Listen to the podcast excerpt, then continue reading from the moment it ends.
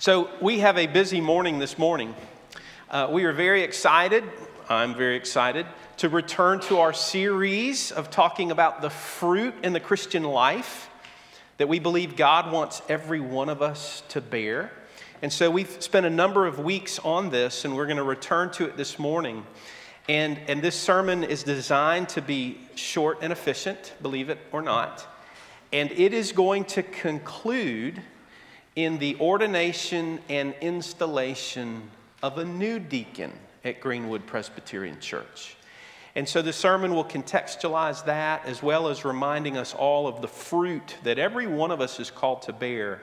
And hopefully, all of this together will encourage us to see God at work in us and through us, and that we can labor more and more in that direction. The scriptures are clear that faithful Christians are called to bear much fruit. The scriptures are clear. We don't want to be the fruit tree that is barren and not producing fruit in season as it should. And so we're reminded Old Testament and New Testament bear much fruit. Be the church, be the people of God. And so we've looked at different um, fruit that the scriptures emphasize and encourage believers to have. The fruit of worship, personal and public worship, the fruit of evangelism and missions, done personally and done corporately as the church, the fruit of prayer, also done privately, personally, but also done publicly, the fruit of fellowship, and the fruit of hospitality something every one of us is called to bear in some capacity. And then today is another one of those double terms. I'm just going to call it giving and service. That every one of us as a Christian, if your faith is in Jesus, you are called to give and to serve, which is to say, being in the church is, is not a spectator sport. We're all participants. We're to give and serve in various ways. And so that's what I want to draw our attention to this morning. And the scripture passage, there are several this morning, but the first is Luke chapter 6, verses 31 to 38. And here you're going to hear more Jesus in the Sermon on the Mount talking about who his people should be, how we should be shaped differently from the world in which we live. And that affects our giving and our hearts we're to be a generous people, unlike we naturally are. So give your attention to God's word. Do to others as you would have them do to you. If you love those who love you, what credit is that to you? Even sinners love those who love them. And if you do good to those who are good to you, what credit is that to you? Even sinners do that. And if you lend to those from whom you expect repayment, what credit is that to you? Even sinners lend to sinners, expecting to be repaid in full. But I say, love your enemies, do good to them, and lend to them without expecting to get anything back, then your reward will be great. And you will be children of the Most High because He is kind to the ungrateful and the wicked. Be merciful, just as your Father is merciful. Do not judge, and you will not be judged. Do not condemn and you will not be condemned. Forgive, and you will be forgiven. Give, and it will be given to you. A good measure, pressed down, shaken together, and running over, will be poured into your lap. For with the measure you use, so it will be measured to you. Let's pray again for God to shape us by His word. Lord, would you now open our ears to hear and our eyes to see, our hearts to believe what is sinfully true about every one of us, but how your spirit and your word reshape us and make us to be something this world does not understand. Lord, may that be more and more true of every one of us. We ask and we pray in Jesus' name. Amen. So, early in my marriage, I have memories of when my wife and I would go out for dinner, go out for ice cream, maybe we'd be visiting a town. I don't know why, but we would playfully talk about different little entrepreneurial jobs, restaurants, candy stores that we would one day open. And I had one that to this day is just my favorite. And it probably tells you a lot about my love for food. But I thought, you know, one day I would like to open an ice cream parlor. And I would name the ice cream parlor. This was the fun part of the interaction. We would come up with little names for it. I would like to name my ice cream parlor Oops Scoops. and here's why. Here's the beauty of it. Because at Paul's Oops Scoops, you always get an additional scoop of ice cream for free. So if you ordered a double chocolate cone, the person who would be working for me, maybe it would be me myself, I don't know, he would accidentally put a third scoop of ice cream on there. And when he served it, he would always have to say, Oops, I accidentally put an extra scoop of ice cream on there for free. Now, why do I think that's just great and somebody should do that? Probably because I'm a glutton, number one. But there's just something, the kid in me just loved abundance when somebody would shower you, when grandmother would shower you with baked goods or with treats. Or, are you with me? Do you understand? The image of abundance is good, it brings joy to the young heart and maybe the middle aged heart to think about things like oops, scoops. So just think about that for a moment. Put that thought in the back of your head that perhaps you resonate with me that images of abundance, being generous when you don't have to be, there's something very beautiful about that. There's something very attractive about that, beyond ice cream. So, two simple points this morning, and the first is this Christians are to be imitators of Christ and are to bear much fruit. We've already said that. We are called to be like Him, like the Lord our God, Father, Son, and Holy Spirit, but specifically the Son, who has modeled for us everything about what it is to walk rightly on the earth. Ephesians chapter 5, verses 1 and 2 say this Therefore, be imitators of God as beloved children, and walk in love as Christ loved us and gave himself up for us as a fragrant offering and a sacrifice to God. You see, we're to be imitators of the Lord Jesus in everything that we do.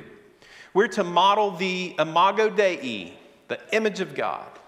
And that should affect everything about every one of us the kind of husband, the kind of father, the kind of wife, the kind of mother, the kind of child the kind of employee, the kind of student, the kind of athlete, the kind of shopper in the grocery store. Everything is supposed to be more and more like Jesus himself. And in that way, we bear much fruit rather than being fruitless, rather than being like the tree that doesn't produce fruit in season as it should. You've heard before, perhaps, the summary that was written in a letter in the second century about Christians in Rome. It was a letter written by an anonymous historical author to Diognetus, who talked about the Christians and the reputation that they had in Rome. And this is somewhat long, but you need to capture this. Listen to what is said of the Christians then. And of course, my question is is anything like this said about us and who we are in Greenwood or in the church universal in the world that we know? Here's the summary and then the quote. Sometime in the second century, an unnamed Christian writer wrote an apology for the Christian faith, which he addressed to a Roman official by the name of Diognetus. And this is his summary of Christians.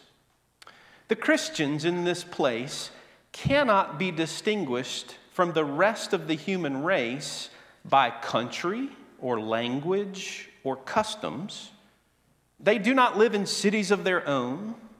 They do not use some peculiar form of speech. They do not follow an eccentric manner of life. Yet, although they live in Greek and barbarian cities alike and follow the customs of the country in clothing and food and other matters of daily living, they seem to fit in. At the same time, they give proof of the remarkable and admittedly extraordinary constitution of their own commonwealth they live in their own countries, but only as aliens. They have a share in everything as citizens and endure everything as if foreigners. Every foreign land is their fatherland, and yet for them, every fatherland is a foreign land. They marry like everyone else, and they beget children but they do not cast out their offspring. They share their board with each other, but not their marriage bed. They busy themselves on earth, but their citizenship is in heaven. They obey all the established laws, but in their own lives, they go far beyond what the laws require. They love all men and by all men they are persecuted. They are poor. Poor, yet they make, excuse me, they are poor and yet they make many others rich. They are completely destitute and yet they enjoy complete abundance. They are reviled and yet they bless. And when they are affronted, they still pay due respect. They are treated by the Jews as foreigners and enemies, and they are hunted down by the Greeks. And all the time, those who hate them find it impossible to justify their enmity. In the same way, the Christians love those who hate them. Isn't that remarkable? What a peculiar people. What a holy people they had for their reputation. And in all of that, part of what was remarkable about them was that they had a loose grasp on their possessions and their money. There was something about them that was otherworldly. It was as if their citizenship was somewhere else. And the mantra that he who dies with the most toys wins it hadn't captured their heart, perhaps so much like it does American Christians in our culture. There's something very beautiful, very distinct, very peculiar when God's people loosen their grasp on the idols of this world and they model what it is to live something very different, something that this world does not understand. So, how about you and how about me? How is our grasp on things? Are we, are we grasping our money and our things to cling to it and hold on to it because he who dies with the most toys wins? Or do we have a loose grasp with everything of this life in such a way as to share it, to see it as God's gift to us to share with others? There's something very Christian, something very redeemed about that because that is being like Yahweh, like the Lord. That's modeling the image of God in the way that we should. But you and I, we love to grasp and hold on to and protect things that Jesus said are what moth and rust destroy, things that thieves can break in and steal, things that will not last beyond this life. So I know that's an uncomfortable word. Here goes preacher talking about money and possessions. That's the sermon we don't want him to preach, right? Well, it's just as hard to preach it as it is to hear it. Because every one of our hearts is a grasping heart, right? Hold on to, keep for yourself, save for yourself, stash it away. There's something about the human heart that's very fallen and very ungodly. So, we're called to bear much fruit, to be imitators of Christ. We're probably not very good at doing any of that.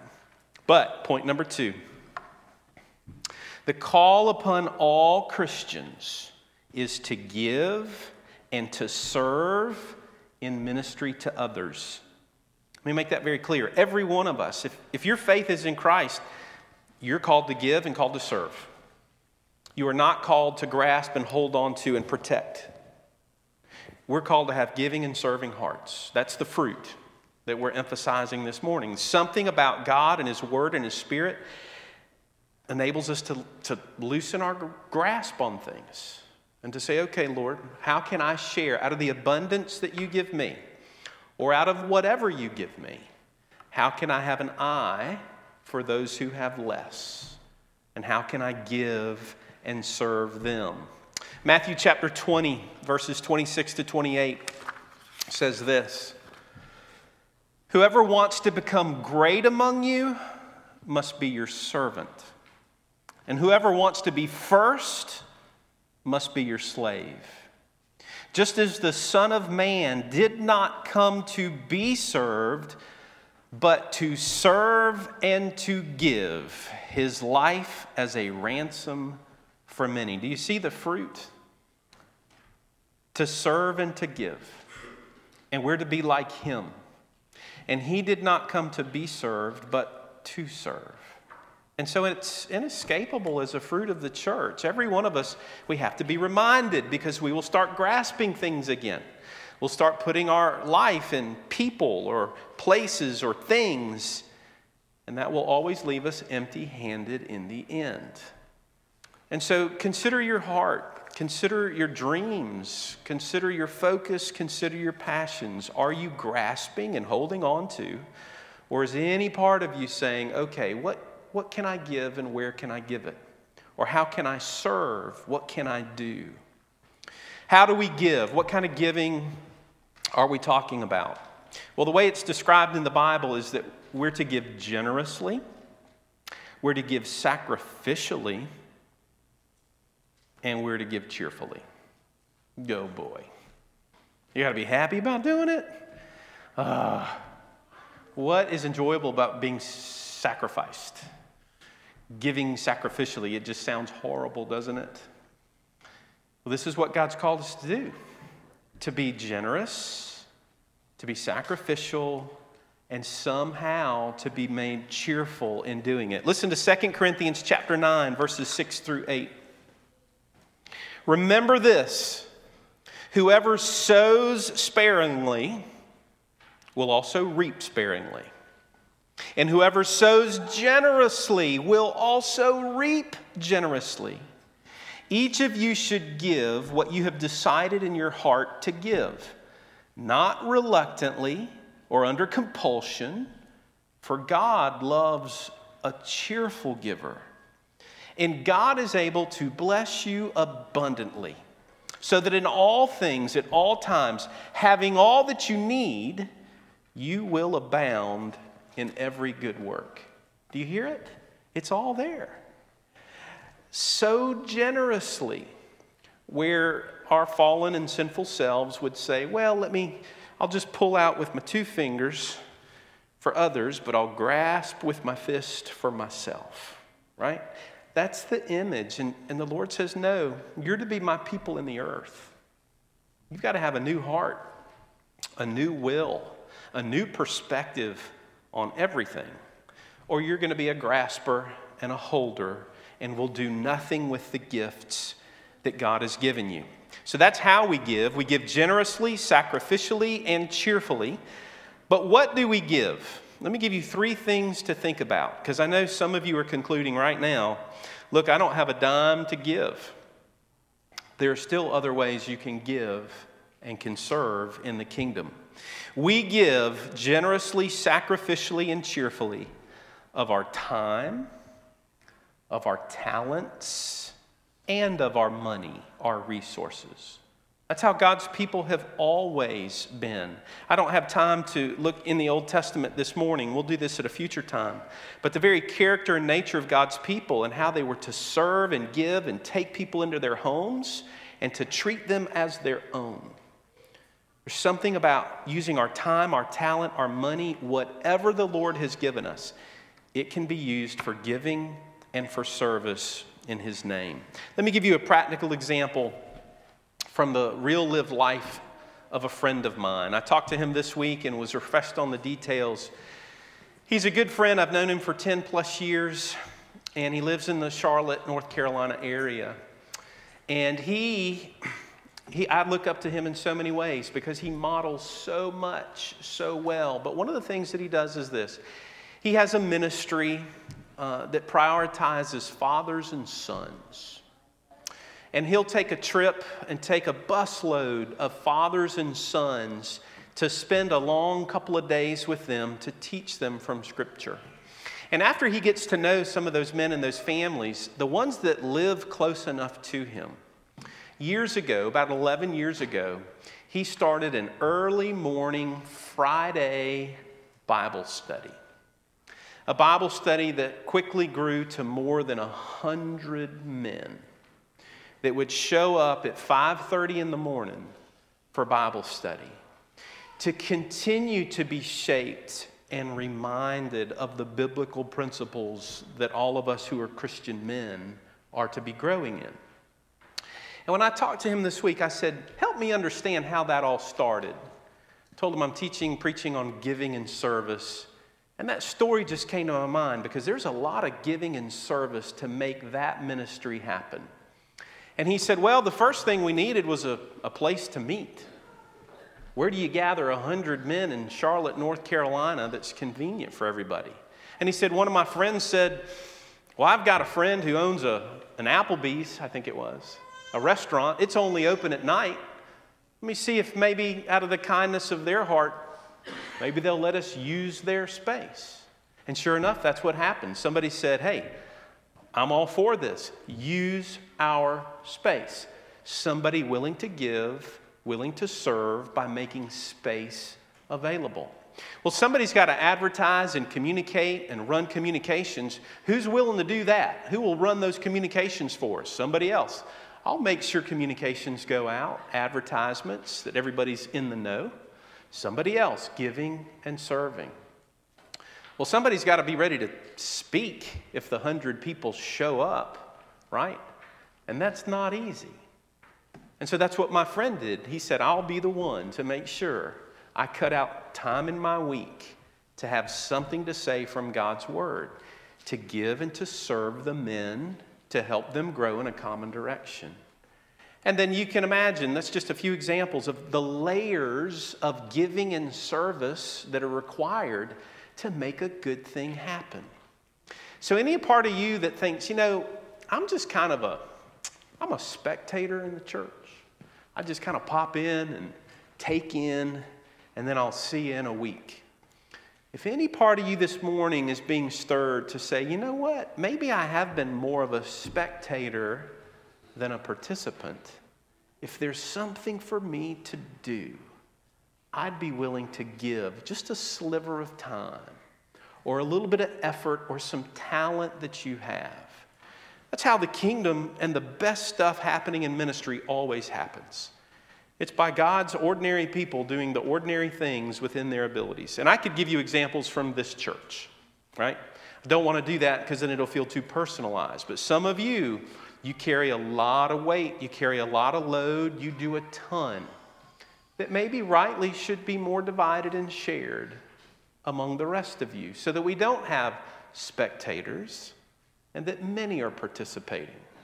That old rule of thumb that 20% of the people do 80% of the work and the giving, that's, that's what I'm speaking to. What if we had a vision for a whole church of eager servants, those eager to give, to say, I believe that God is, God is at work and I want to support that? I don't want to just be a spectator. I want to participate. My friend, the story I just told, also told me this. He said, Paul, so many people do not understand that the greatest joy experienced is giving and serving to help others be blessed, whether it's financial resources or creating ministries to them. He said, Paul, that's the greatest joy of my life, is using what God has given me to have an open hand with it, to serve and to give to others. He said, because we forget we are stewards of what God gives us. We're not owners, we're not possessors. We steward it on His behalf to use it for however He would. So consider your, your talents, your time, your resources. Have you found that great joy in using it for the King and for His kingdom? That's the kind of fruit that we should bear. Something about us, though, is so stingy. We're all so greedy we love our time, our talent, and our money, but something about the kingdom is calling us to see that reversed. And the Lord says that as He grows us in this way, that you will find that the measure you use to give out is the measure that will be used to give to you. Now, that's the hard part of the sermon. It's what Jesus says in verse 38 of Luke chapter 6. The measure that you use to distribute to others will be the measure he uses to distribute to you. And so Jesus gets our attention there.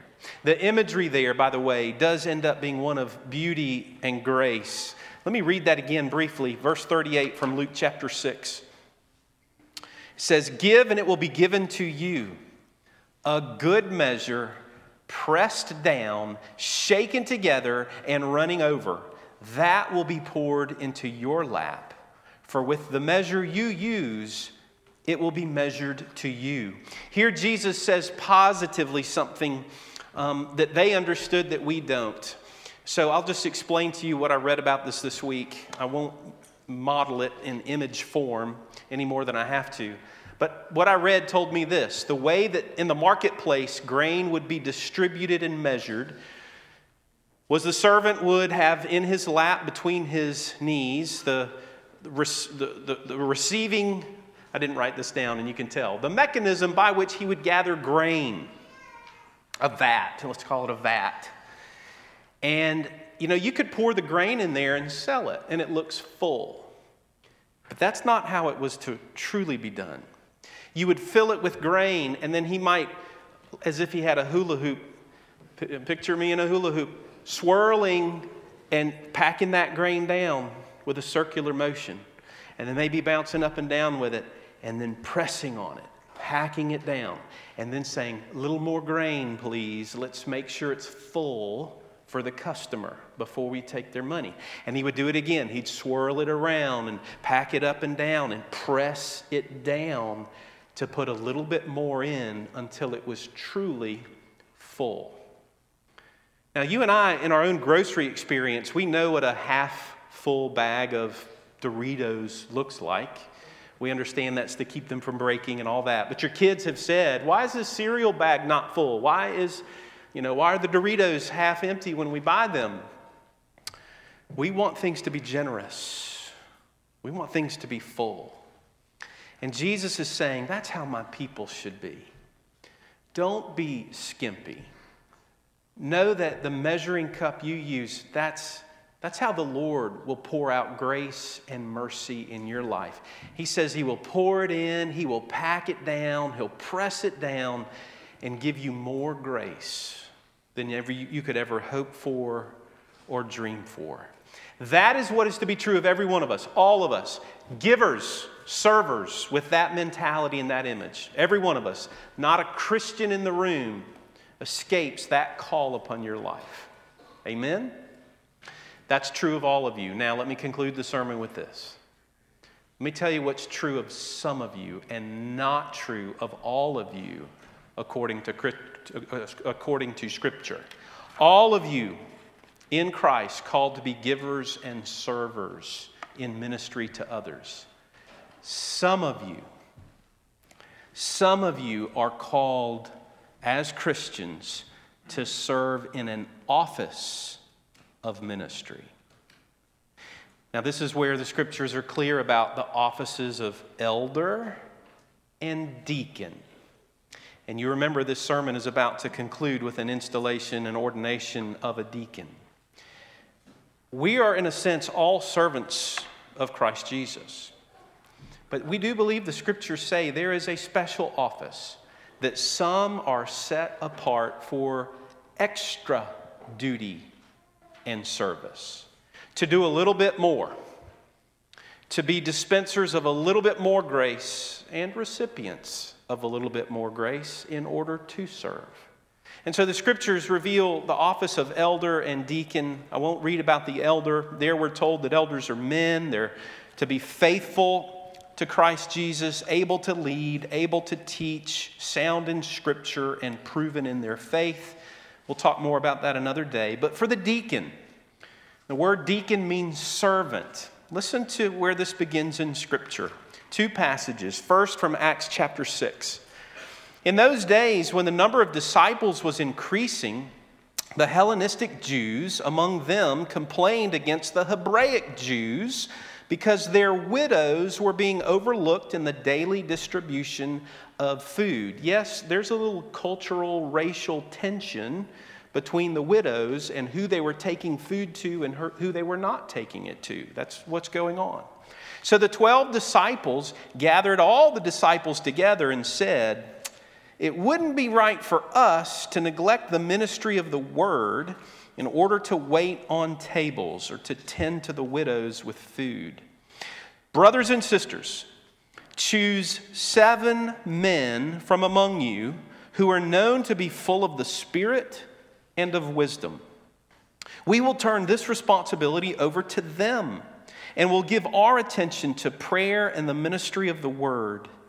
This proposal pleased the whole group, and so they chose seven. And they presented these men to the apostles who prayed and laid their hands on them. And so the word of God spread, and the number of disciples in Jerusalem increased rapidly, and a large number of priests became obedient to the faith.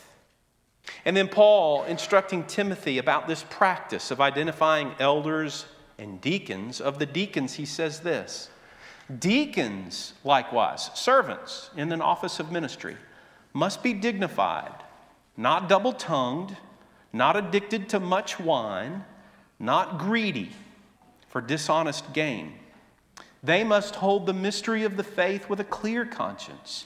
And let them also be tested first. Then let them serve as deacons if they prove themselves blameless. Their wives likewise must be dignified, not slanderers, but sober minded, faithful in all things. Let deacons each be the husband of one wife managing their children and their own households well. For those who serve well as deacons gain a good standing for themselves and also great confidence in the faith that is in Christ Jesus. And so in Scripture, we have this office of deacon, that it is good, it is right for the ministry of the Word to move forward by having some faithful men set apart prayed over, hands laid on them to set them apart, that they might be busy serving the Lord and His church with tangible needs that always arise around ministry. So, this morning, we're going to ordain and install a deacon. And at this time, let me call Thomas Roteman forward. I trust there he is. As Thomas comes, we have several things to, to do together, and this is both important and beautiful. You stand right here. I'm going to speak to you for a moment. Uh, let me review for you all what has led to this moment. You might remember that months ago, uh, we had a process of nominations in our church where you were asked to identify men that met that biblical criteria that I just read from and to see if there were elders and deacons among us that we could agree that this is the right time, this is the right place for this one to move forward in office. And so uh, Thomas was a name that came before us uh, to be nominated. He then went through a series of weeks of training, looking at our church doctrine, looking at the scriptures, looking at our book of church order, becoming more familiar with those to see if this was a good fit for him and for the church to move towards being a deacon. And then that all concluded with his willingness to have his name put before you for election. And some weeks ago, perhaps a month ago, Thomas was elected by the congregation to serve as a deacon. And so that brings us to today, where having been elected by this church to serve as a deacon, you now stand before us to answer the questions from the BCO that you considered, to affirm those, and then there'll be one question for you, the members of Greenwood Presbyterian Church. So, six questions for you, Thomas. Do you believe the scriptures of the Old and New Testaments, as originally given, to be the inerrant Word of God, the only infallible rule of faith and practice, do you? Do you sincerely receive and adopt the confession of faith and the catechisms of this church as containing the system of doctrine taught in the Holy Scriptures? And do you further promise that if at any time you find yourself out of accord with any of the fundamentals of this system of doctrine, that you will, on your own initiative, make known to your session the change which has taken place in your views since the assumption of this ordination vow? Do you? Do you approve of the form of government and discipline of the Presbyterian Church in America in conformity with the general principles of biblical polity? Do you? Do you accept the office of ruling elder, excuse me, of deacon uh, in this church and promise faithfully to perform all the duties thereof and to endeavor by the grace of God to adorn the profession of the gospel in your life and to set a worthy example before the church of which God has made you an officer, do you? And do you promise subjection to your brethren in the Lord, do you? And then lastly, do you promise to strive for the purity, the peace, the unity, and the edification of the church? Do you? Amen. There's a question for the congregation, and Thomas, you can turn around and see their response to this. But you who are the members of Greenwood Presbyterian Church, do you acknowledge and receive this brother as a deacon? And do you promise to yield to him all that honor, encouragement, and obedience in the Lord to which his office, according to the Word of God and the constitution of this church, entitles him? If you do, would you raise your hand? Amen. And thank you. Let me invite forward um, all elders and deacons of Greenwood Presbyterian Church or if you are an elder or a deacon at a previous church, another church, you're welcome to come forward at this time also. We're going to pray for Thomas and lay hands on him. A word is, as you perhaps witnessed this for the first time, uh, you heard in the scriptures that the laying on of hands was a practice in the early church. And so we continue that practice. Nothing magical or powerful happening, but a moment for you to know and for him to know that God is at work and he is being set apart to the office that has been described. Let's pray together. Our Lord and our God, we give you thanks that you provide what your church needs. And so, for this man, for Thomas Roteman, and for his family, we give you thanks in advance for the hours and for the efforts of serving Christ in his church. Would you bless him with a special measure of grace to give the little bit more that will be called upon him from time to time. Would you bless his wife and his children that they, like he, would be happy in their service of Christ and his church, and given that little measure more of grace to be able to give more. And now, Lord, would you forever set him apart in his heart, in his mind, in his faith, and in his conduct to bear the office of deacon in a worthy manner, that you might be blessed, that you might be praised in all that happens through his ministry. We pray it together in Jesus' name. Amen.